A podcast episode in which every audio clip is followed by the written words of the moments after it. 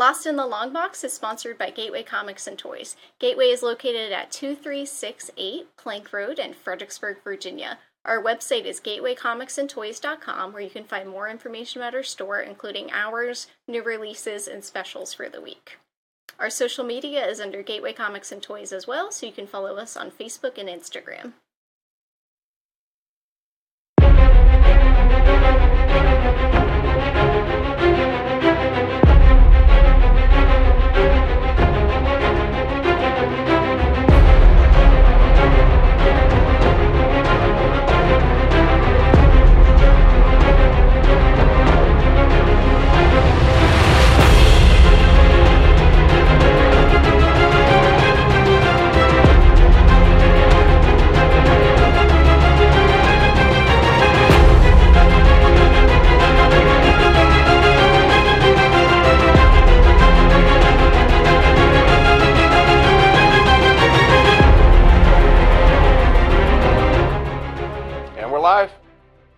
Good evening, everybody, and welcome to Lost in the Long Box for Wednesday, January 13th. Uh, we are all um, remote today. I had scheduling conflicts that kept me away from the studio. Um, I am your host, Randall, and I've got all my wonderful co hosts here. Tommy, please say hello. Hello. Enos, say hello. Hello, good people. Olivia, say hello. Hello. And Madman is working our boards. Hello. Um, so, how was everyone's last week? Pretty Everything's good. Good. Busy but good. Uh, Busy is always good for you, Olivia, because it means you're making the money. Um, And moving. and move. So I did want to ask you, how are the future state uh, titles doing? I don't want to say surprisingly well, but that was a very weird speculation on it. Um, we didn't have as many subscribers as we typically do for DC books actually want to sign up for it. So it's kind of been one of those cases where I think they're playing it by ear, reading a couple issues at a time. Um, the big, um, I guess, difference with those is that I think a lot of people, once they realize that most of the series are only like two issues, maybe five, I think is the most they've announced so far. Um, that people are kind of jumping on the bandwagon more, but it's it's been decent so far. I, a lot of people were probably worried that it was kind of more of like a convergence issue, like Right. um, resetting everything in the future, and we all know how that went over. But it's it's been good. Well, I, I can tell you that I was not going to be picking any of them up. I was just going to sit out those two months. But that freebie that DC put out, um, like about three weeks before it all started, which gave you the whole breakdown of what was going on, I, I just went ahead, read it from cover to cover, and that made me decide on some of the titles I was going to get. Yep. Um, and it actually talks me, I hate to say it, talks me out of a couple of titles that I originally thought I was going to once I read the backstory of who I was actually with. And I'm like, oh, well, now I'm not interested. Um, but ironically, I don't know if you read the Future State Harley Quinn number one. Um, reads a lot like the um, the Batman White Knight presents Harley Quinn series. Reads a Mhm. lot like it. Same type of scenario. Um, I, I think Sean Murphy's doing it better though, but you know. Um, so how was everyone else's week? Tommy, Enos, Tommy, I haven't seen you since Christmas. Yeah, I know. I know. Yeah, I was out- out. We had we had a bug run through the bar household here. Uh, right, that started right after Christmas. It got it got my wife, and then later it got me, and you know we were down for the count for a little bit. So I actually got it the weekend of Christmas. Like that Christmas, I was getting a scratchy throat and a stuffy nose. I'm thinking, oh, great, who brought this home? it it Oh, hit no. her. It hit her the day after Christmas. I was on the I was on the 26th. We were supposed to have some of her family over to to finish celebrating Christmas, and I had to call. I had to get a hold of everybody and call it off because she was just in, in no shape to have people over. Um, Right. So, but yeah, it, it hit her, and then you know last week it came for me. So Yeah, that's that's my problem. If someone brings it home, you pretty much know you're doomed.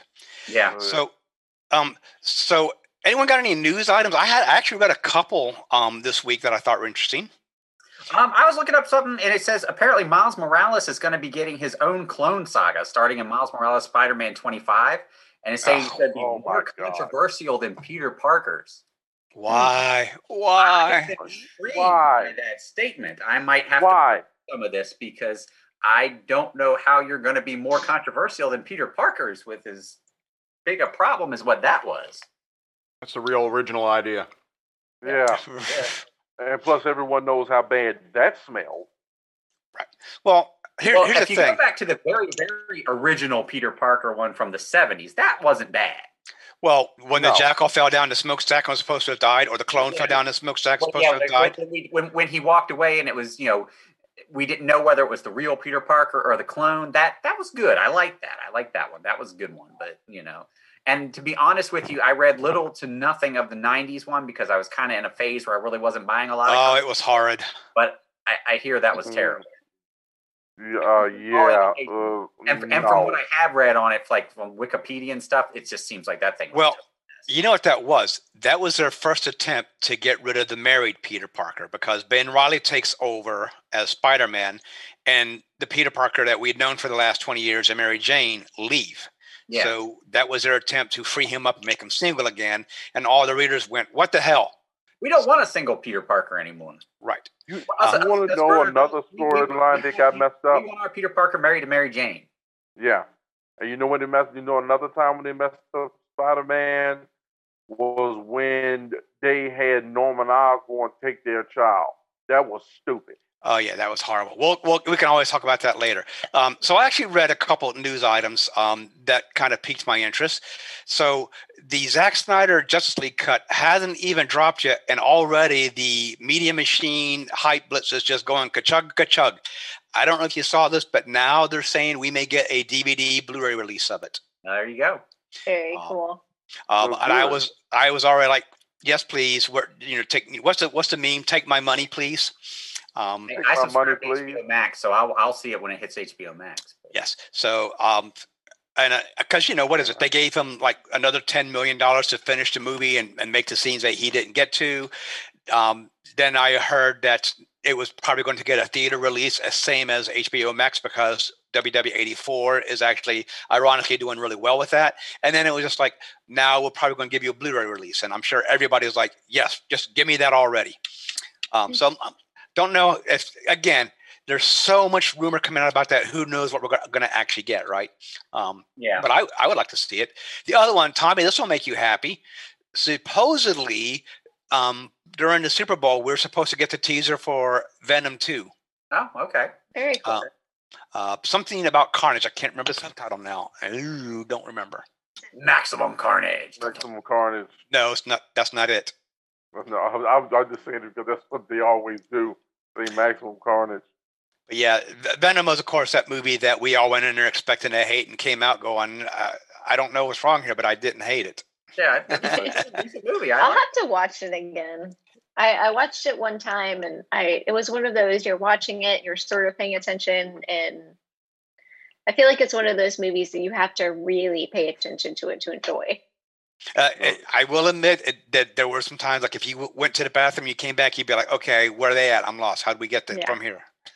Oh, Um, it's one of those. yeah. Damn. But well, uh, here's here's the thing that I will admit that I liked. They changed the origin of where the symbiote came from, and it worked. It totally worked. S- So, um, anyone read anything else they want to talk about before we start getting into our topic? I don't know if you guys have seen this or not, but there's been a lot of scuttlebutt going on with this. Um, not only the spinoff for the Batman, but now there is talk of an actual Batman series on HBO Max. Oh, I haven't heard this. Awesome. So, oh yeah, and, and I was looking at it, looking because um, someone posted something on the Batman page last night, and um, one of my admins, Brendan, was like, "The Batman series, what?" And I was like, "This just came completely out of the blue," and like they're not really saying a whole lot, but but you know, I really didn't. This was a little bit more reputable because everything else I've been seeing has been coming from we've got this covered.com and i and and i trust them Oh about yeah, don't use them. yeah I, I about trust them as much as someone telling me all of my hair is going to grow back and we all know the answer to that but but um but um another thing is there's this another bunch of scuttlebutt going around saying that michael keaton is going to be the batman for the dc um in the, the cinematic universe and like affleck's going to be out after um, the Flash, he's still going to be in the Flash. He's still going to be back for just for the Justice League Snyder cut. But they said after the Flash, that's going to be it. And I'm like, okay, Batman Beyond, I can see, but staying as Batman throughout all these films, I mean, I can't see Keaton doing that. I would love to see Keaton play Bruce Wayne in a Batman Beyond movie. I I, I, I think everybody wants to see that. I mean, I- yeah. I, I'm pretty certain that's what it's going to be. It's going to be a Batman Beyond. Um, I think that Robert Pattinson would probably be better as Terry McGinnis than what he would as Terry Bruce. McGinnis, yeah, I- yeah, yeah, exactly, exactly. Because if you look at the, it, it's just something about him that uh, I'm sorry, just I or even with as lame as Batman Robin was, I always got hyped for the Batman film. But it's just something about this movie that I'm just like, eh. And, and I and I'm sorry. Uh, he's I got to see more of Robert Pattinson, um, than than I am because like I'm he's I just I'm just not feeling it. So you know the big problem with that movie, without actually having seen one shred of footage, when you look at the costume for it, it looks more like Owlman from Watchmen than Batman. Yeah. So don't oh don't be doing that. Hey, y'all remember that Zoom call where Enos fell asleep on it? Oh, no, I'm good. I'm good tonight. Um, I got another bit of news. Um, Julie Strain has passed away. I didn't hear this. Yes, I got something on my news feed the other day. Um, 58 years old. She was married to one half of the team that created Teenage Mutant Ninja Turtles, Peter Eastman. Um, apparently, they said she was in the early stages of dementia. Then it was with, then it looked like it was going to be something like with that Tanya Roberts deal. She's dead. She's not. But they said Oh yeah. yeah, they confirmed that she um passed away.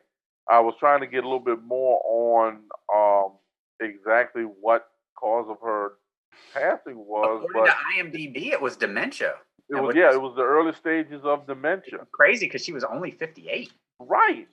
Oh, And, and and and that was like and when and when I read it, I was like, wow, and like this lady this lady was drop dead gorgeous and she took care of herself.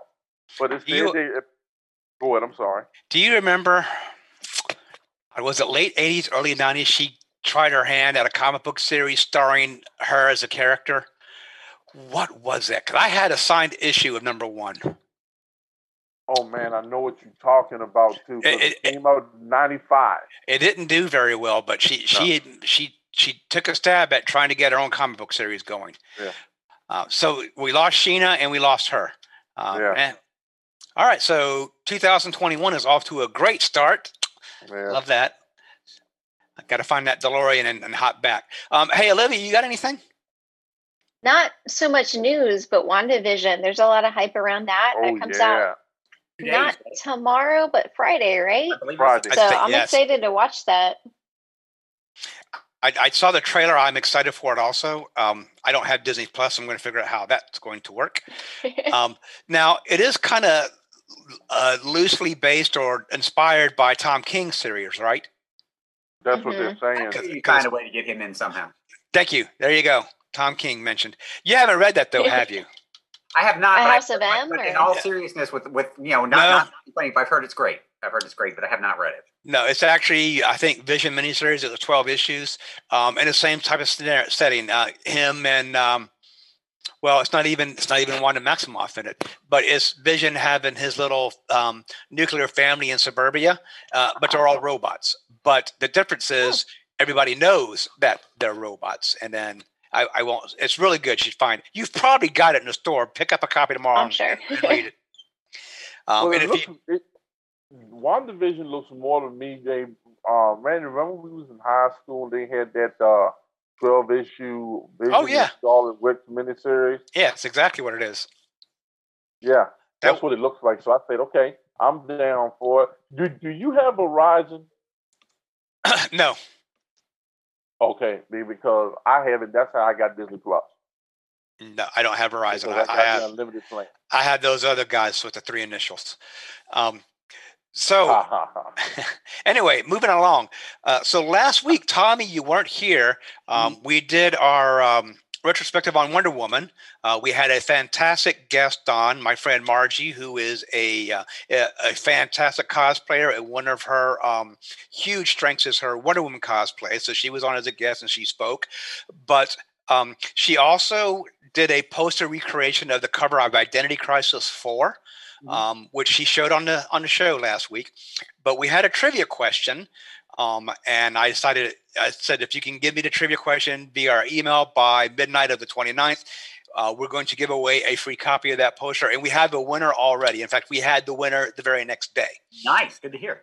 So, congratulations, Tom M. Um, you have won the um, Wonder Woman poster. The trivia question was, and we'll go ahead and just spoil it now because I haven't seen any emails on it yet because people have probably figured out that it's too late.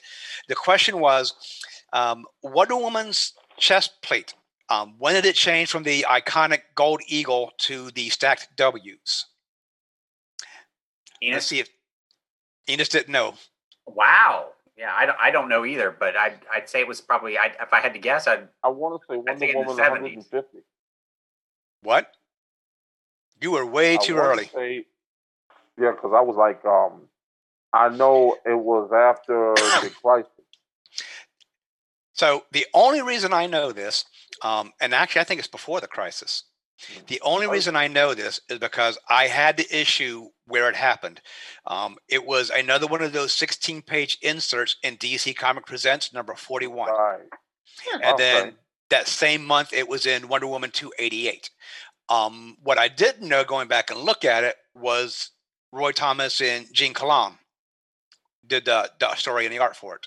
Does it surprise you that Roy Thomas was involved? I think he was involved in just about everything. Wow. In that, yeah. In that time period. But yeah, so and so Tom oh. M knew the answer. DC Comics presents number forty-one. Um, go, I actually, I actually tried to find it at Gateway uh, last week, and I didn't have either that or Wonder Woman two eighty-eight. Bad Olivia, I'm, I'm picking on you. Uh, but I will probably also look at getting him a copy of Identity Crisis 4 to go with it so that he doesn't just have this poster of Wonder Woman on his wall and his friends go, Why do you have this? well, because yeah. I, I, mean, that's how mine set up. I have Wonder Woman uh, Identity Crisis 4 right beside Margie's signed poster. So it makes a nice display too. I don't um, question things, you know, if you want to put a poster of it up. So, congratulations, Tom. All right. This week, we are now actually going to talk about the movie Wonder Woman 84. Um, now, now I have a question: Is the actual movie Wonder Woman 1984, or is it WW 84? What's supposed to be the actual title of this movie? I think it's Wonder Woman 1984. Because have you noticed yeah. you don't actually see you don't actually see Wonder Woman 1984 on any of the material. It's all WW 84. Yep. Yeah, I believe it's Wonder Woman 1984. I'd have to go. I'd have to go boot up HBO Max and look. But and I was going to say, I think even when you watch the movie, the credits are WW84. Yeah, I'd have to. Well, all the uh, the future state books that they're doing, each one of them has a Wonder Woman eighty four cover, and it's it's just branded as WW eighty four. Right. So unless it's like the full theatrical title is Wonder Woman nineteen eighty four, I think probably it's WW eighty four. Which, by the way, I was just in your store. Um, carry this show for like five seconds. Okay. All right. So Randy's getting up to do something we don't know, but apparently it's pretty important. Uh, here he comes. He's running back. Running back. Come on. There we go. The future state covers for Wonder Woman's release are really cool. They did like an Artgerm. It's a cool mix of like the realistic photos from the movie and some headshots of Wonder Woman and everything, but it also has um, like an Artgerm cover and um, Jim Lee and Scott Williams did a cover of her oh, too. Cool. Well, I picked up the Future State Dark Detective number one, um, mm-hmm. um, which I was getting it anyway, but I got the Wonder Woman, the WW eighty four cover. Yeah, that's the Artgerm one, I believe. But this is a fantastic cover. Also, the WW eighty four Flash, um, mm-hmm. Future State Flash was really good too. So, and I and I think them doing these covers are selling a lot of the books that people probably weren't going to pick up originally. Yeah. Well, there's a lot of people out there that pick up books solely because of the cover. So you know, right. Yeah. Yeah, absolutely. And I, I'd say there's a lot more people who typically don't buy like multiple copies of the covers. They just usually get cover A or just get the cardstock. Well, now they're picking up the third option just to have that. So that's right. kind of an interesting trend in it too. Right. Well, and I've I over the last year had done more of the buying two copies, buying Mhm. the regular one and buying the special cover just because that's a nice cover. You know. Heck, yeah. Um, I got really bad with the uh, Supergirl series and all the Derrick Chew covers and the and the Artgerm covers. Oh my God, those were beautiful! And it's like, There was a lot of great covers in that series. That was a good Yeah. series, though. yes, yes. Anything Artgerm is just so great. They published some of the like the big art books with all I the saw covers that I, I was did really the te- really tempted to get that. Yes. I wanted There's to get actually I think they're about to publish his third one, but there's there's two of them already on the wall. I'm gonna and- get my hands on that Francesco Mattina one with the, the um the Batman artist. Oh, I love yeah. stuff. Yeah, he one he one of the guys tried to talk me into buying it. I was like, uh, I got, uh, I got Christmas gifts. but, uh, So, WW84. Um, I'm assuming everyone here has seen it, Yes. Yep. hmm Okay. Multiple times. except for except for maybe Madman. I don't think Madman has. Um, by the way, uh, listeners, if you haven't seen WW84, we're going to spoil it, so you might want to disconnect and come back later and listen to it. Um, so first, let's, let's get to the actual story. Um, takes place in 1984, obviously. Um, Diana Prince is now working um, as uh, some type of what is her field of expertise? She's For working for historical preservationist um and yeah she works at the the national history museum at the smithsonian but i think she said she worked as like a preservationist Right. or And then- historical artifacts Right. Uh, but then she, uh, we also meet Barbara Minerva, and the only the only problem I have with Barbara Minerva's character was they they went to stereotypical ignored nerd because she has that scene where she drops all her papers in the hallway and everybody ignores her and walks on by. I want to say Mhm. about her too, Kristen Wiig. I had my my uh, my doubts when they when they I, when I found out that she was being cast as in this role because I've only seen her in comedies, and to me, she was always kind of hit or miss. But so I was like, I don't know if she's going to be able to pull this off. I was wrong. I was wrong. yeah, she nailed it. Great. I thought she i nailed it. She was absolutely fantastic in it. Um, I also did like the scene when um, her and Diana go to lunch because this artifact shows up. Um, and, it, and it's kind of funny because Diana knows what the artifact is almost immediately when she looks at it. She's because the inscription on the stone or like the metal, she's like, that's like, you know, ancient, um, what was it, Grecian? And she's like, how is that here? Um, but you almost got the feeling that Barbara wasn't as good um, of an expert as she claimed to be in the movie. Um, but I don't know if you all picked up, and um, there's nothing wrong with this. I'm not condemning. Did you pick up the um, the um, homosexual tones or the lesbian tones when they were at lunch, and them talking about not having any relationships that worked? I did not. I did not pick up on on that. There, there's Nope. almost there's almost a little bit of a of a mutual attraction, admiration going on. I, totally I didn't see that. Now, you know, I'm not saying it wasn't there, but I personally did not see it. Well, um, anyhow, maybe maybe it was just me. And it- with all my- and, and it and it could just be because of the whole thing that I've been reading about um, them admitting that you know one woman's by, um, deal with it type of thing. Yeah. Um, so, who what else, what else you want to talk about on the story before we start breaking down the movie itself and the characters and the obvious f- flaws in it? Um, you know, I mean, to be honest with you, I thought it was a decent movie. I mean, it, it was, um, you know, I, I enjoyed it. I had a good time. But the, the wife and I went for date night out to uh, out to the theater to see it instead of just say, say on Christmas night instead of just staying home. And you know, it was it was a good time. I actually saw it the next day. Yeah. Um, so part of so the story is we have this crystal, and who is it that actually figures this out? Is it Minerva or Diana figures out that it's basically a wishing stone? Um, actually, I think Minerva is the one who translates it right, and then realizes that you know what it is is a wishing stone, and she makes this wish to be like Diana, not realizing that be Yeah. like Diana means give me the strength, give me the beauty, give me the intelligence, and and start. you know, She doesn't realize she's going to start getting powers out of it, basically. Right. Um, well barbara does all the research and figures out kind of where its origins are and tracks like how it's traveled through these different societies and then they basically come across this like mayan shaman who has literature from his family or Right. from his ancestors and everything so it's kind of collectively like Barbara figured out how to get the information, and then Diana's like, "Oh my God, it's this, it's the um, Duke of Deception." I think is what they started to refer to him as. Um, yeah. Right. Well, because it's funny. There's I love how there's dual investigations going on. It's because Barbara Minerva has figured out what it is and what it does. Diana has figured out it's bad juju, and every civilization that's come in contact with has fallen. Right. Mm-hmm. destroyed every civilization. Um, so, and that's actually going to bring me to a point later on that we're going to get to. Um, and I have to credit my friend Robert C. Him and I had a conversation about this, um, and he said something, and a little light bulb went off, and I went, "Oh, damn, you're right." So we'll we'll get there.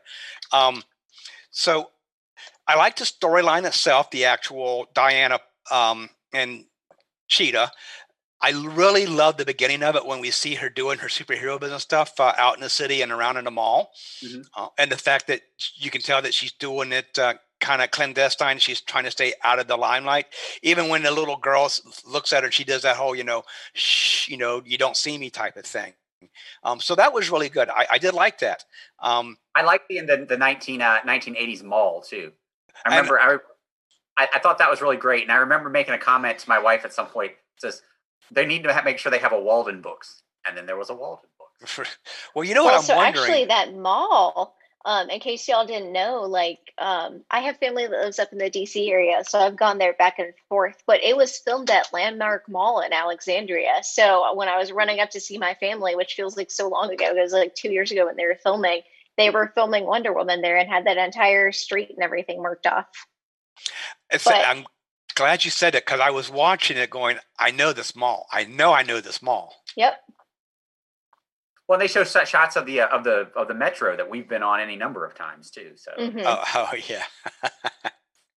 yeah, the the whole Shazam incident on the metro. so for you, but I, I have to tell the story really quickly. So remember in Shazam, Billy Batson is on the, the metro, and all of a sudden the power goes out and the train stops and the doors open up. And, you know, that's when he goes to meet the Wizard Shazam, right? Tommy and I, I think we're going to a convention, we're going to AwesomeCon or something. And as we're sitting there in the train station, we had a power fluctuation. And for a moment, the train stopped and the lights went out. And me and Tommy are both like, I know what this is. like, give me this, give me this staff. I'm, I'm ready. It's not a hard sell. Give it here.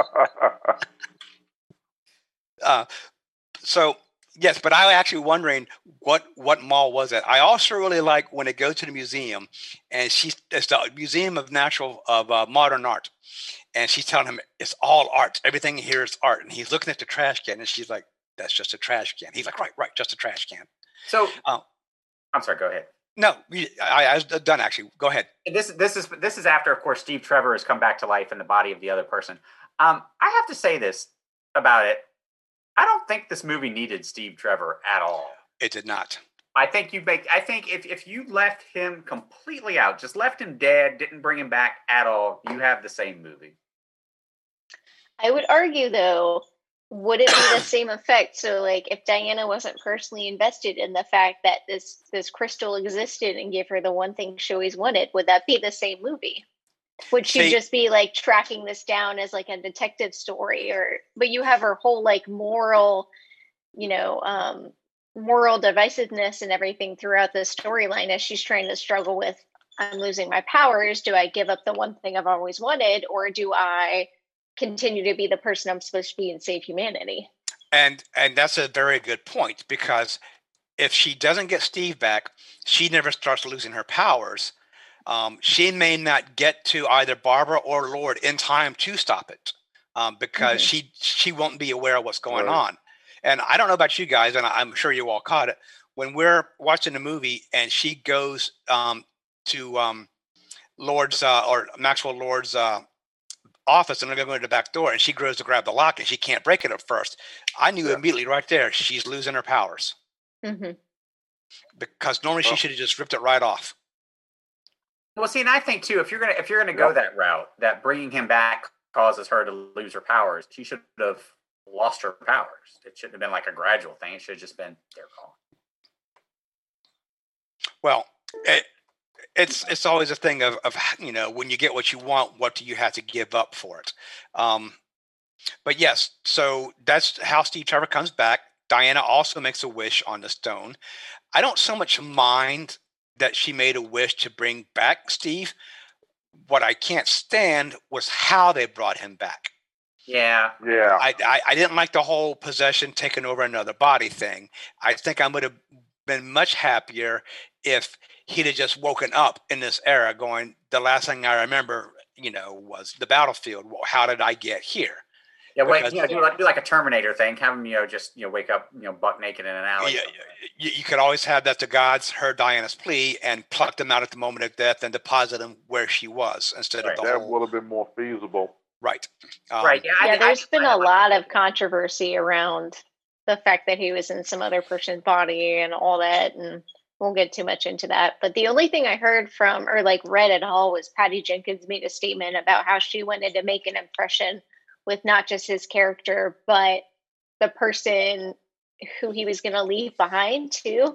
And it was kind of an homage to the Steve um, Trevor from the Lynda Carter TV series that that Yeah. actor looked exactly like the other Like one. Like Lyle Waggoner. I picked Oh, up on right. That can see the too. resemblance. I didn't think about that, but yeah, I can see the resemblance now. Yeah, it- and and I was kind of hoping that he would be the guy that would be the one that she would start something up with because I mean Steve was dead. I'm I'm I'm with Tommy on this one.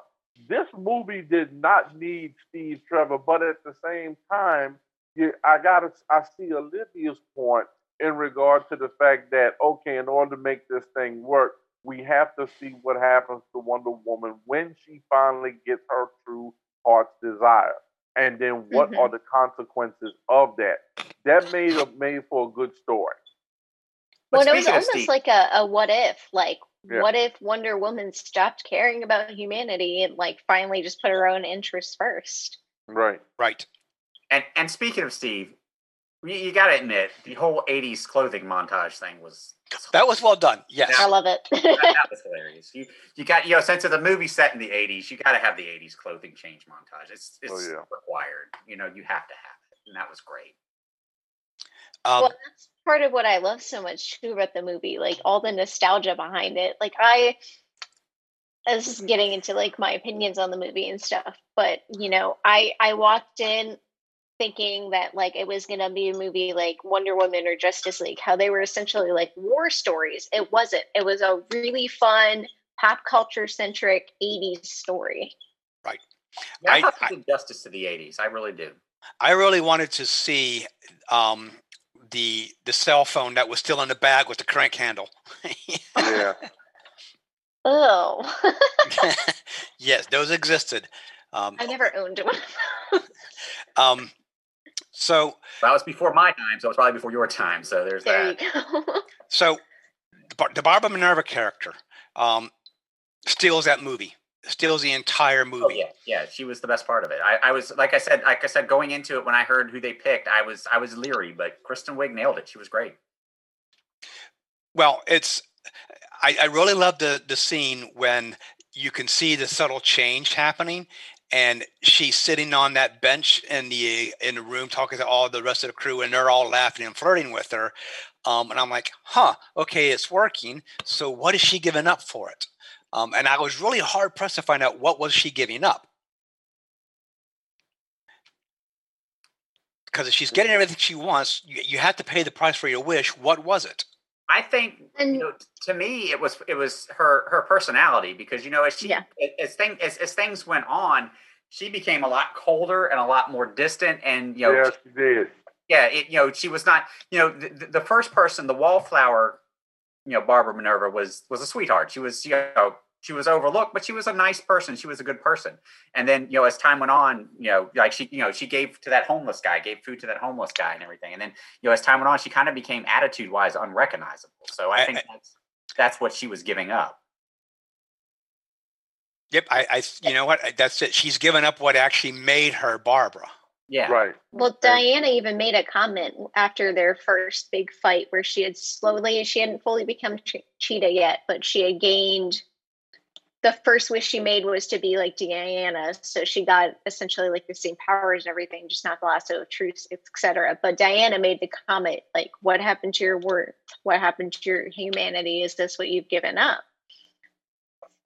Oh, yep. So that was it. I actually need to go see this again. So I watched it like three times. let's talk about the obvious glaring problems, okay?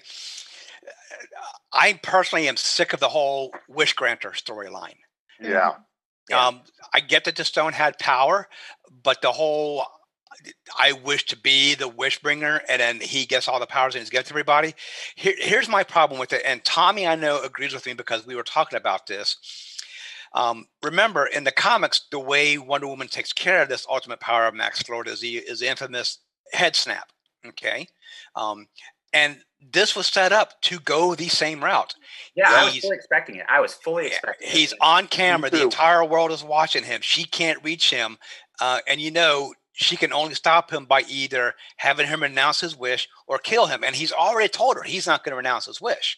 Right. And, and I, the lasso of truth was around him and everything. I mean, it, it was perfectly set up for it. And I was expecting to, for her to break his neck. So let's go this route.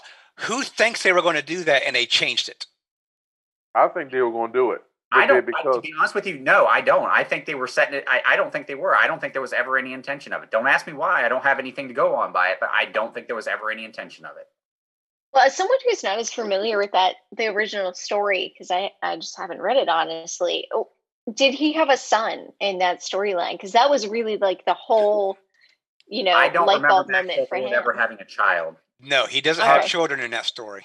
Right. So that was his quick fix. Right. Then was like throw in his compassion for his son and then I would I would have taken to me the way this movie should have ended is the son should not have been in there. Max Lord should have just been the bad guy and she should have snapped his neck. But yeah. You, yeah. But here's the thing, you know why they don't do it. Why they don't do it. How did Kal-El solve Man of Steel and Zod? Oh yeah. He broke oh, his yeah. neck. Yep. Um Yep look at Batman versus Superman. Look how dark that is. Um, one of the huge complaints um, about the DC um, universe movies is that they're too dark, they're too grisly. So as a result of that, we get I don't want to say cheated, but they they sidestep the ending that we should have gotten. I think there would be a lot more respect by the comic industry if you had gone with the original ending and show her feeling so much pain and remorse over it. Um, even though in the comic she she doesn't go that route because she has a whole conversation with Batman where she goes, "This is a war, you know, warriors die," type of thing. Right. Um, I also, I also not a big fan of the way she does her pleading to the world because could just be me, but I felt it was a little too fourth wall breaking. I'm preaching to the actual society. Well, okay, so this is where I changed my opinions drastically and I rewatched the movie. So I walked into it like we just talked about, like I thought it was going to be a very gritty, dark war story like Justice League and the first Wonder Woman and everything. Because those were, they were fantastic. Well, Justice League, eh. but Wonder Woman 1 was a fantastic movie but it was very still it was it was a story about the world war and you know steve died originally in a huge heroic sacrifice and everything. So this is a far cry. It was jokes it was bubbly 1980s nostalgia and everything. But somebody and i, I really tried to go back and find out who it was because i saw it on twitter. It was um one of the actors in lucifer on netflix said this is a movie not like Justice League and everything. Too many people are expecting it to be like this. This is a classic Christopher Reeve Superman movie. When you walk in, Ooh. you watch it, it's bubbly. There's a message about truth and humanity and love and light. And it kind of goes back to that homage of like what superhero movies used to be. Yeah, I hadn't thought about that, but I can I can see that. I can see it being, you know, like you said, an homage to Superman. Mm-hmm. And, and and just hearing that now gives me a different appreciation for the movie um, mm-hmm. um, because I, yeah, I can completely see that. She is she's channeling Christopher Reeve Superman. Um, yeah. Because what's the thing that I mean, Superman always yeah right. Um, who loves that fight scene when we finally see full blown Cheetah with Wonder Woman and that armor she's wearing? It was That was the a great scene. armor. I liked That was it for me. It wasn't long enough. Oh yeah, it needed to be long. I loved it, but it No. wasn't long enough. Yeah, I- I, I thought, did- I thought it, it was good. I, I did love when she shows up and, and Diana's just like, Barbara, what did you do? Yeah. Yeah. so I, I'm I'm go- I got something I want to ask you guys, um, but I want to get some more thoughts on your on the movie and and other thoughts before I, I go here. Okay. So before before I bring it up, tell me other thoughts or feelings you have on the movie. So so yeah, I mean, like I said, Kristen Wiig was great. I as my I liked the movie, I enjoyed it, but hate I did not like the ending. I will go I will go full bore right there. That is not the way it should have ended. There is no way it it the ending was wrong. Just it was There are two big things that we haven't talked about either. It was the invisible jet scene yes. and her learning how I to fly about to on bring her it up. Own. I like And those made I the want to movie. bring that up. I like the invisible jet. I'm I'm gonna go on record. I- my wife hated the invisible jet. I like the invisible jet. I was like, yes, we have the invisible. Well, I don't necessarily know if I necessarily like the way they went about making it invisible because you know and everything. That and well, I like the fact that the invisible jet was in this movie. That was The of all invisible the jet- things. go, no, go ahead, Okay, go Olivia. ahead. I was The just gonna say of invisible- all the ways they could have done it because it was so cheesy and the like the Lynda Carter because I started rewatching the Lynda Carter series as soon as I watched this movie. Mm. Um, it was like the cheesy bullets and bracelets and all that. But they're like, here's this mysterious invisible jet that we have on Paradise Island. No, in the context of everything that happens in the DC like extended universe, it did make sense. Was it just like very oddly convenient that she spent like she could figure out how to turn this plane invisible after she only ever tried it with coffee mug and stuff? Yeah, sure. But Well, Could have been that's what that's We- what was great about it. movie, Is and I'm she- glad we got it. Uh, She outright tells us at the beginning of it, "Oh, it's a trick I knew you know we used to do as a kid. I've only done this once, so we know it's cheesy." They're giving us a great '80s cheesy excuse for it. Um, Yes. I even love when she says she turned the coffee mug invisible and doesn't know where it went. Remember? That that now that line was Yeah. great. That line was great. Yeah. I mean, um, and so she, you see her doing this, like, oh, I think I can do this, and then it disappears. You think, okay, this is this is awesome. It's it's tongue in cheek. It's it's cheesy. It's a it's actually a grown moment, but they play it really well. Yes, I, I felt too. I thought it was. I thought it was handled well, and I love the fact that the invisible jet made an appearance. Yeah. Well, that was one. That And- was before Olivia spoke up. That's what I was going to bring up because one of the things that I liked about this movie that enabled that really held my attention is the fact that finally DC has learned to stop making movies where their main character takes a backseat to their villain. Like- because to me, that was the biggest mistake that they made with the with the uh, first round of Batman films from '89 to '97 was that they if they put more of the focus on the villains instead of who the movie was about. And I love the fact that they developed these characters. You got the background of uh, backstory of Max Lord. You got the um, we saw the development of Barbara Minerva, and yes, I am with you, Randy. Kristen Wiig stole the show. She could have. It could have been just her taking on Diana. I would have been satisfied.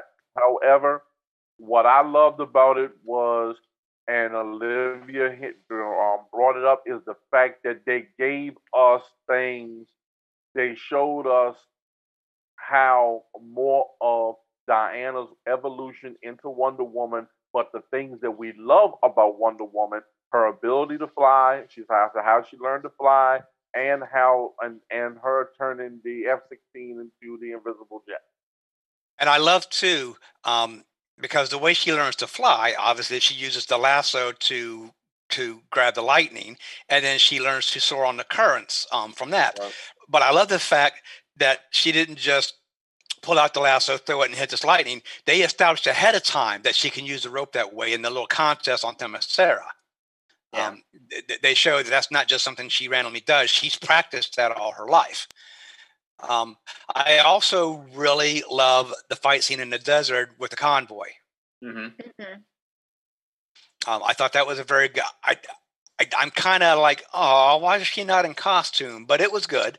Um, because remember she's in the costume in the truck and then she tells steve you know hang on i got this type of deal all right so got 15 minutes i want to see we're going to have a little frank discussion here and see who's caught this how do we end the movie how do we fix it by maxwell lord renouncing his wish right that's how that's how the and and the wish was that he wanted to be the wish stone so when he renounces it to, to see his little boy the stone goes back to its original metal plate where it originated from. Do we all agree on that? It should, yeah.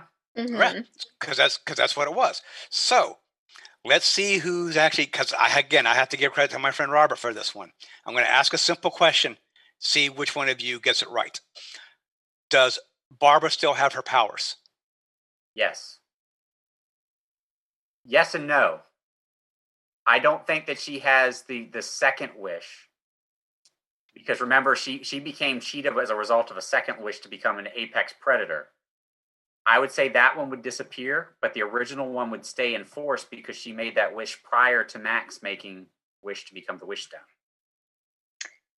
this is getting into theory mode a little bit but i think we're getting deep in the weeds. fully transforming deep in the weeds. Cheetah. Her fully transforming into cheetah. If you kind of notice at the end everybody's wishes are getting worse and worse and worse. So essentially it's the dream stone as it gains its power or whatever and more people are um, putting their energy into their wishes all the wishes are becoming more and more corrupt it's not just harmless like oh i have super strength and stuff now it's people joking that they wish people would be dead and then falling dead on the right. floor and stuff like that so I would probably argue that I think Cheetah does still have some sort of her powers. She her initial wish was to be like Diana. Her second wish was to be like Cheetah. Normally people only get one wish, but Maxwell Lord himself traded something in whatever aspect to give her another wish. So she probably doesn't have the full ability to be Cheetah again with all the fur and everything like that, but I think she does have some sort of predatory um, personality type with her still. Those two got it right. Going to see. Um, Go ahead. Because, uh, because I have a feeling that we are going to see a throwback to the Golden Age cheetah because if you recall, the Golden Age cheetah had no power. She was just a lady in a cheetah costume. Right. There so you go. I'm I thinking that, that route. That's I, not and, and, and, and oh no, but but I think we're we got to remember Wonder Woman. All of her movies are about evolution. It's all about how you evolve from one aspect to another. In the first movie, she went. It was a period piece, and we had already seen her evolve already. It just took us back to show us where she started from. I have a feeling that when, if um, being that there is going to be a third one, and I think Patty Jenkins deliberately held out on us on this one because she said the third one's going to be her last one. And I think um, the next Wonder Woman movie is going to kick some maximum. But well, and, and we're going to see, we're going to get everything that we're looking for. And I know, and I feel we're going to see Barbara Minerva become the cheetah that we love, and she's going to evolve to that point. point and that's and and and Tommy and Olivia both got it, both nailed it. Maxwell Lord renounced his wish, which renounced all the wishes that he granted. He didn't grant Barbara her initial wish. The stone did. She oh, never renounced her wish. Yep. Um, so the only power she lost was the apex predators. The other ones that she had gained, um, the strength and the allure and the speed and all that, that is, should still be with her. She didn't lose still it. Still has it. Um, now, by way of comparison, that also means she's still, you know, become a little bit of a, a bitch um, because you know that's what was hap- That's what was happening. Tell us what's really but, but I think that's exactly what's going to happen. Because um, remember, she wished to be like Diana. Does that also mean she now has some immortality as well? I would imagine yes. So if we jump, if we jump, if we jump ahead 20, 30 years, is she now still just as young as Diana? The wish is, I want to be like Diana. How much of Diana do you want to be like? I would say she is going to be the same age in 30 years as she is now because you know she got Diana's powers, which and that's part of her di- of Diana's powers. Right. Um, but yeah, I, I would definitely, and I think you're right, Enos. I think Patty Jenkins deliberately left Cheetah open for for Minerva, and you and notice you don't actually see what happens to Barbara at the end of that. No, you don't. So we don't know what happened to her.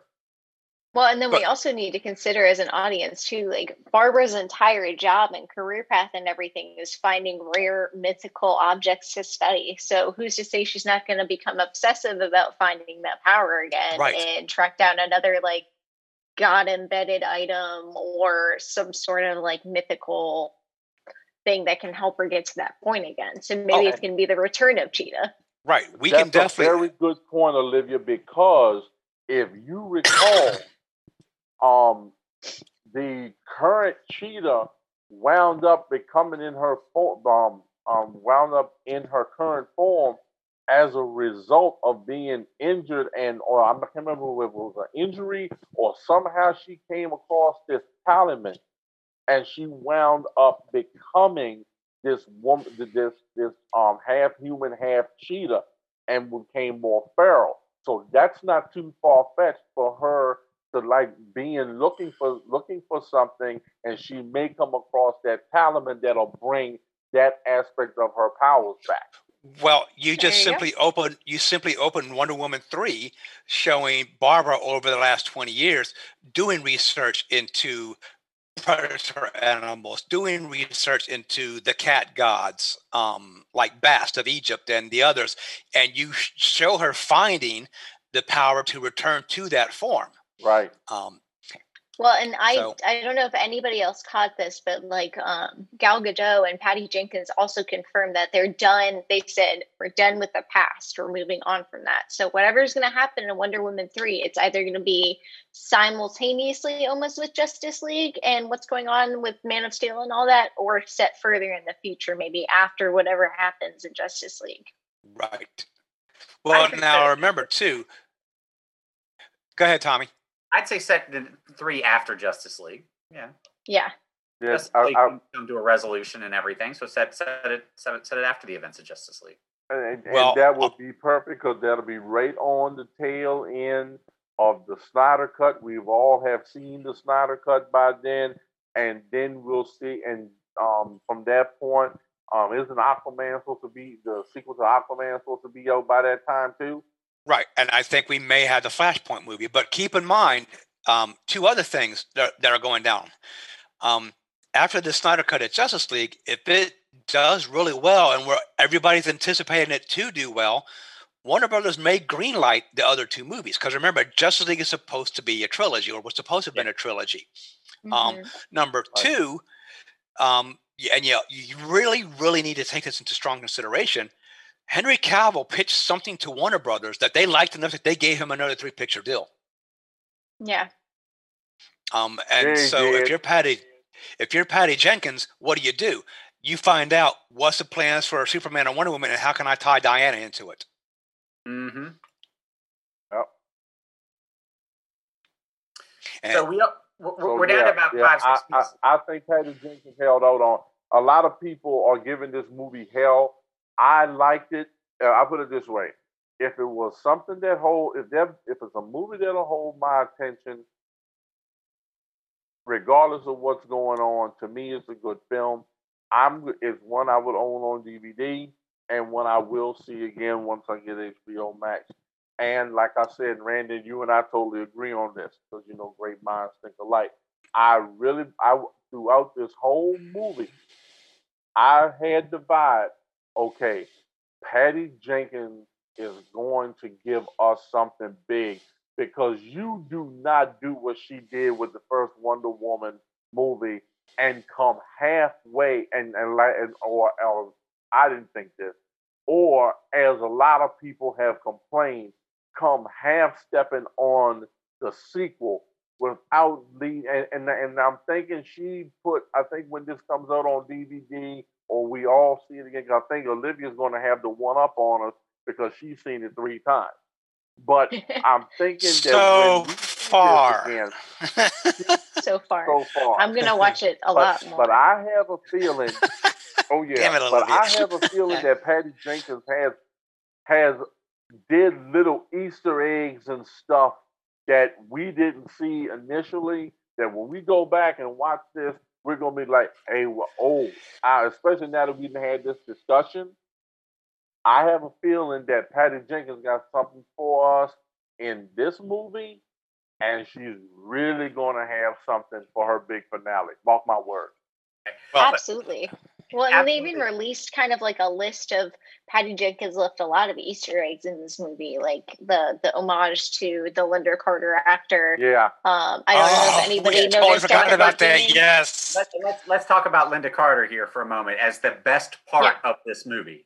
Yeah. As a man who has been madly in love with Lynda Carter since he was about five years old. Uh, There was yeah, nothing she- I liked more than seeing the post-credit scene with Lynda Carter. That was it. I that was that like that made the entire movie. and she is How many of y'all said when you saw her turn around, thank knew it was God.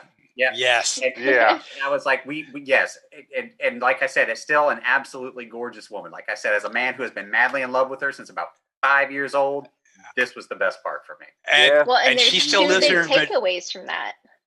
Oh, what's that? Two big takeaways from that. They Patty Jenkins confirmed that she was the original Wonder Woman in that canon universe, and Yeah. Oh, to say right, that she's yes. not going to be in the third one? That's I my mean hope. that I'd like to see her have a bigger role in number three. right. I would like to Yeah, see she since laid she's the groundwork for that. world, I'd like to see her have a bigger role in number three. Otherwise, it's kind of the the, the post credit scene kind of doesn't make much sense, you know.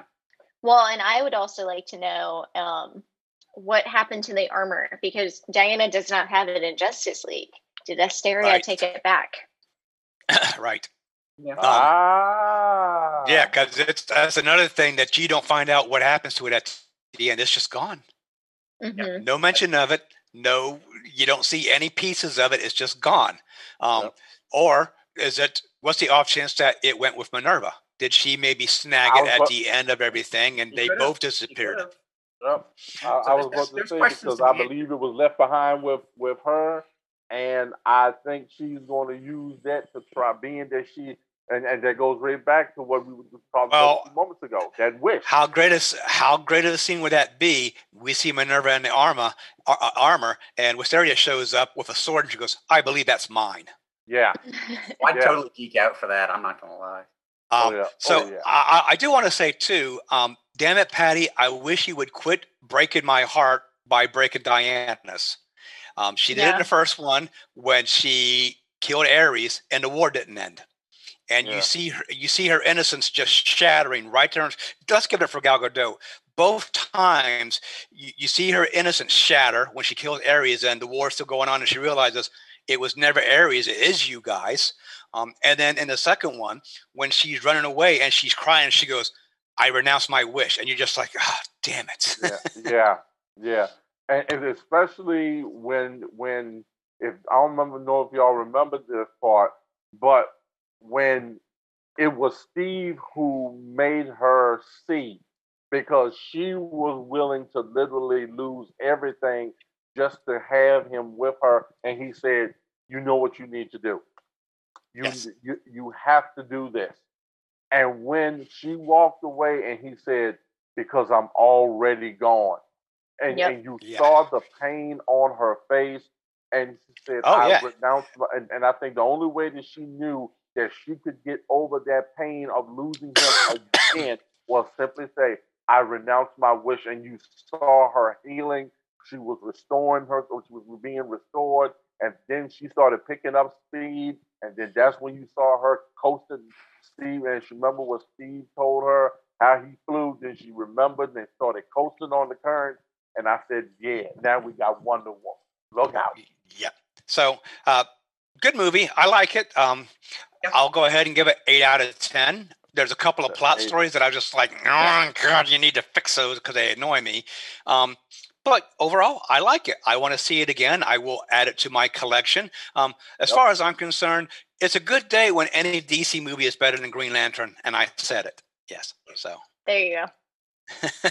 Well, I Um, like Green Lantern. I just felt that it was. oh, that movie movie. is rank, dude. You're not alone. Well, Not alone. well, I did not hate that movie. No, he is Well, alone. me, I did not hate that movie at all. Uh, I don't, yeah, I don't think it should have got as much I- hate as what it did. It was not as bad as what people make it out to be. Well, well see, the thing of it, the thing that makes makes it a bad movie in a lot of people's eyes is like, um, you, Randy, myself, and Olivia. For us, it was tell us something we don't already know. Mhm. They didn't do anything to bring in Green, bring in new Green Lantern fans. Now, My- Mark Strong, he he is like really kind of like to me the heart and soul of the DC and the, the um, cinematic universe because he has done a great job with Sinestro and with Savannah. I'm dying to see who they're going to get him to do next. Well, the problem with that movie, and that's, like where, that's where I'm going to leave it, is you don't defeat Parallax by yourself. You just you just don't do it. No, Um, all right, no, so th- no. that is all the time that we have for this week. Um, Enos, go ahead and mention our sister Facebook groups, would you please? Yes, indeed, folks. We have three um pages part of this part of the Lost in the Long Box family.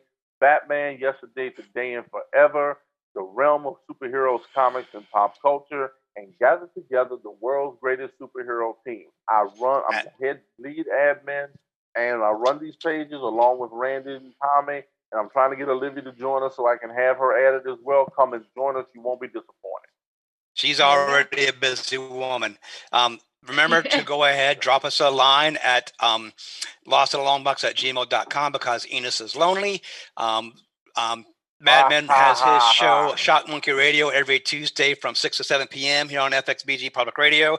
Um, go to facebook.com slash lost in long box visit us there. Our our show and tell this week is up there also. Enos put it up there. Um, you guys may remember we did show and tell every week. We changed that format. We don't do it on the air anymore. We just put it on the facebook page every week. And then of course if you're in the fredericksburg um, stafford spotsylvania area visit um, olivia and crew over at gateway comics. And then patreon.com slash fxbg public radio. We will talk to you guys next week. Thank you for listening Have a good night, everyone. Good night, everyone.